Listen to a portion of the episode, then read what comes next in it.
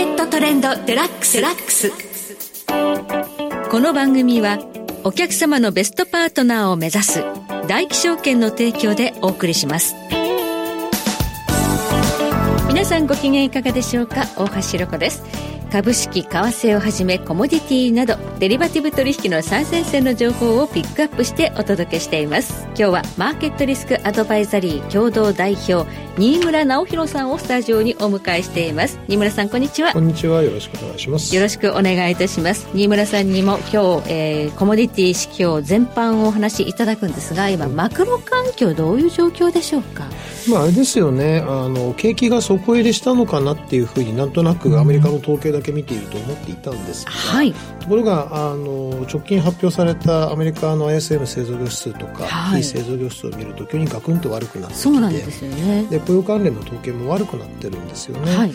でまああのどう考えたらいいのかなっていうのはあるんですけど、まあ、今までその金融引き締めをやってきて、でまあ、やっとその効果が出たのかなっていうところなので、まあ、ある意味まっとうな原則なのかなという気がしつつ、はい、あのちょうどこのタイミングってその中東でいろいろあったタイミングでのアンケートであったり、ねはいはい、あるいはその自動車会社の、まあ、大規模なストライキがあったんでっていうところも影響しているので、はい、問題はこの傾向があの12月の統計でも同じように確認されるかっていうことなので、はい、ちょっとまだ何とも言えないんですね、ただまあそこを置いといたとしてもヨーロッパとか中国とか等々を見てみても、まあ、やっぱりあのしばらく景気は減速をしていく方向で、まあ、来年の夏頃ぐらいまで緩やかに景気が減速するっていうのがまあまあ基本的には見方かなというふうには思いますね。はい、ISM のね製造業非製造業の景況指数雇用統計の同じ週に出てきますから、うん、ここがね、はい、再びこうまた下がってるのかどうか12月重要です。はい、はい、重要です、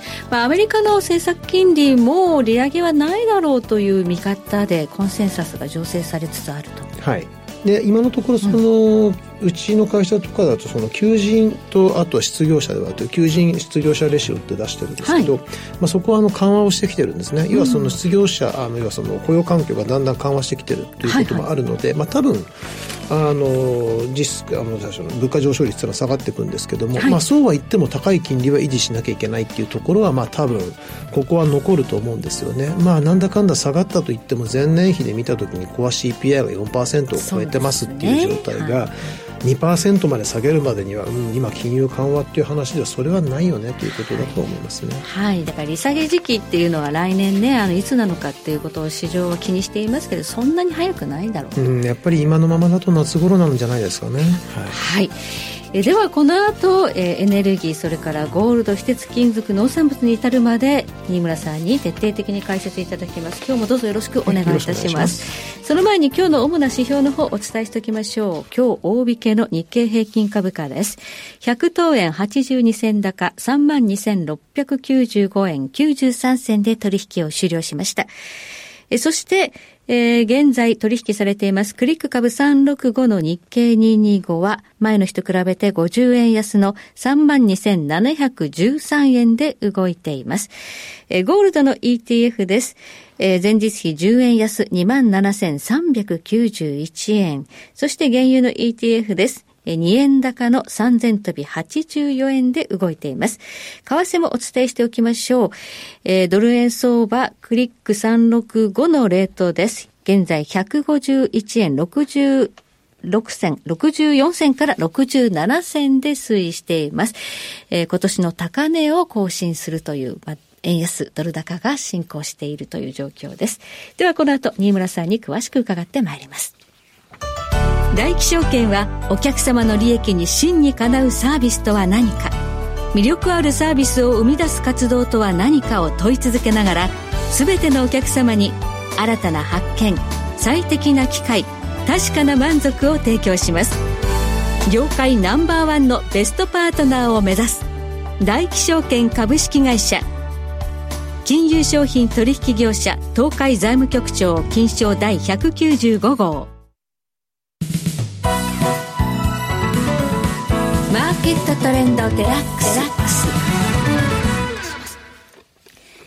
さて今日はマーケットリスクアドバイザリー共同代表新村直弘さんをお迎えしています。さあ、原油相場なんですが、うん、WTI 原油価格はなんと80ドルの大台を割り込んで、70数ドル台まで下がってきましたね。うん、そうですね。はい、あの、一番影響が大きいのが、やっぱりアメリカの景況感の悪化だと思います。はい、やっぱりその需要が、あの基準なんですよね。はい、7月以降回復してたのが落ち始めたっていう中で、うん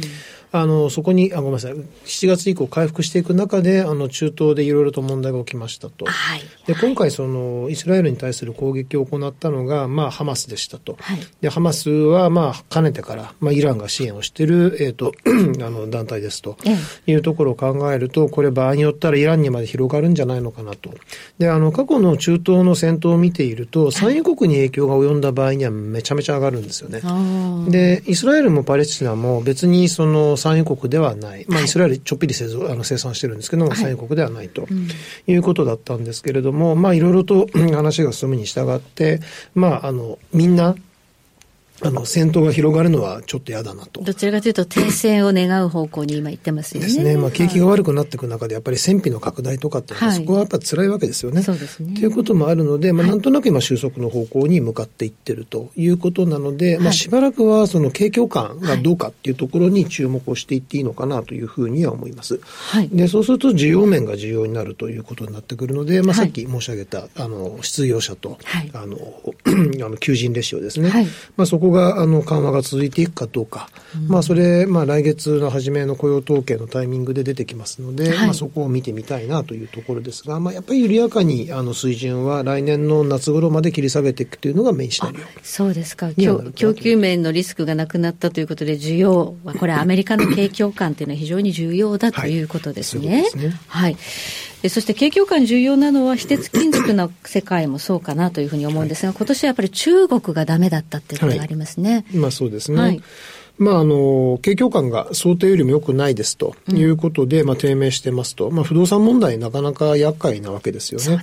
でまあ、さすがにこの状態になってくるとまずいよねということなので、はい、まあ、来年度予算を前倒ししますよということで、うん、えっ、と、住宅ではなくインフラ投資。はあ、まあ、あの、まだ近代化終わってないんですよ。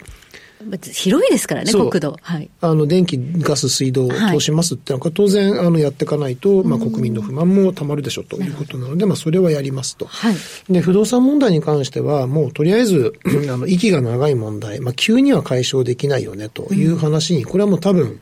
あの、共産党の中でも多分なってると思うんで、はい、まあ、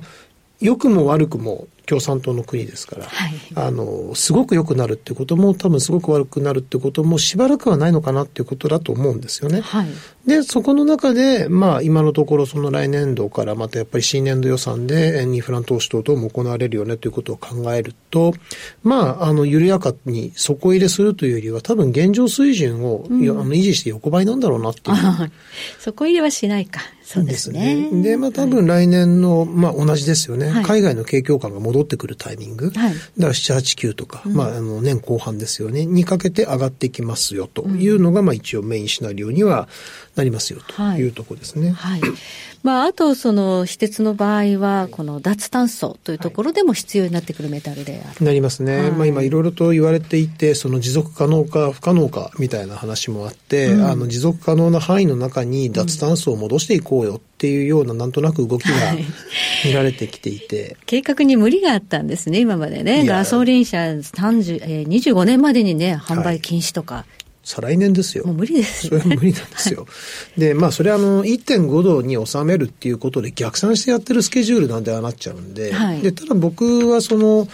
スケジュールが後ろ倒しになったっていうのはいいことだなと逆に思っていて、うん、その無理なスケジュールでやったら、持続可能な社会に向けてやってること自身が持続可能じゃなくなっちゃうので、はい、ようやくその、あの、経済合理性の範囲の中でやろうってことになったので、これだったらやっていけるんじゃないかって話に逆に僕は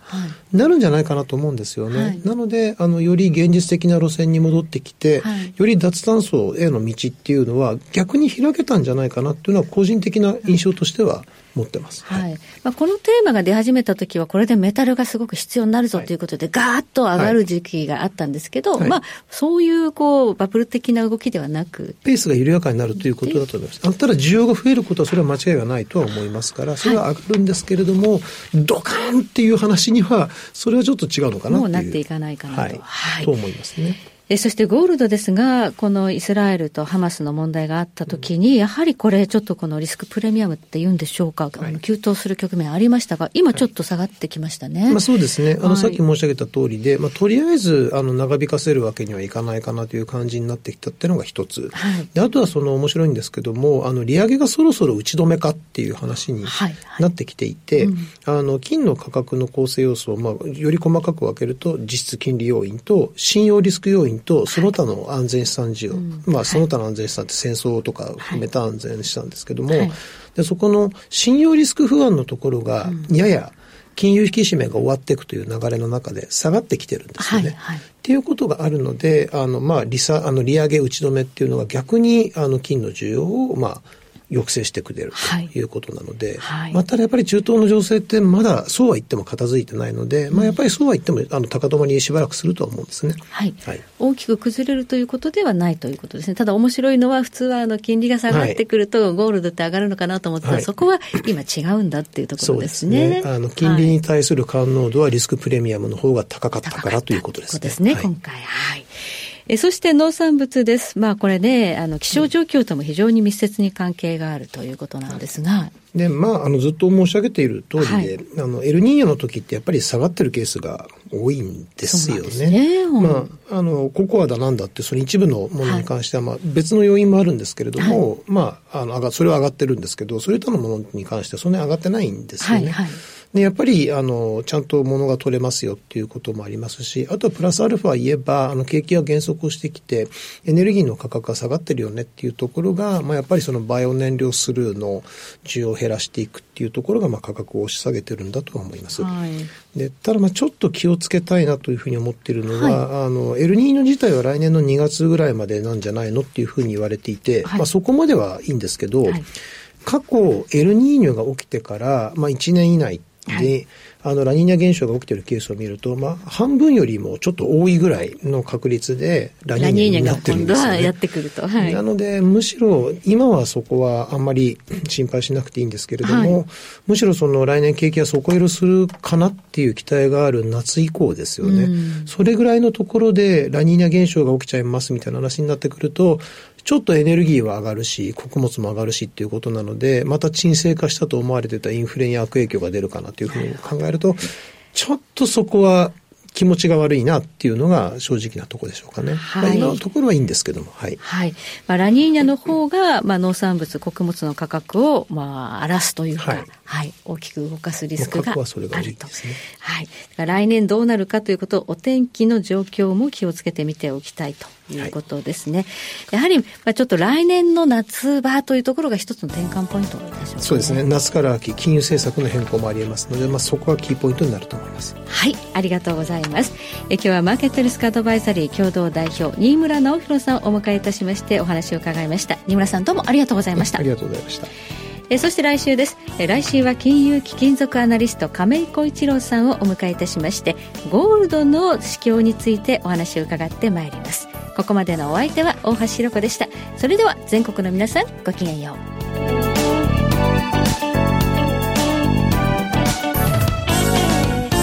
この番組はお客様のベストパートナーを目指す大気証券の提供でお送りしました。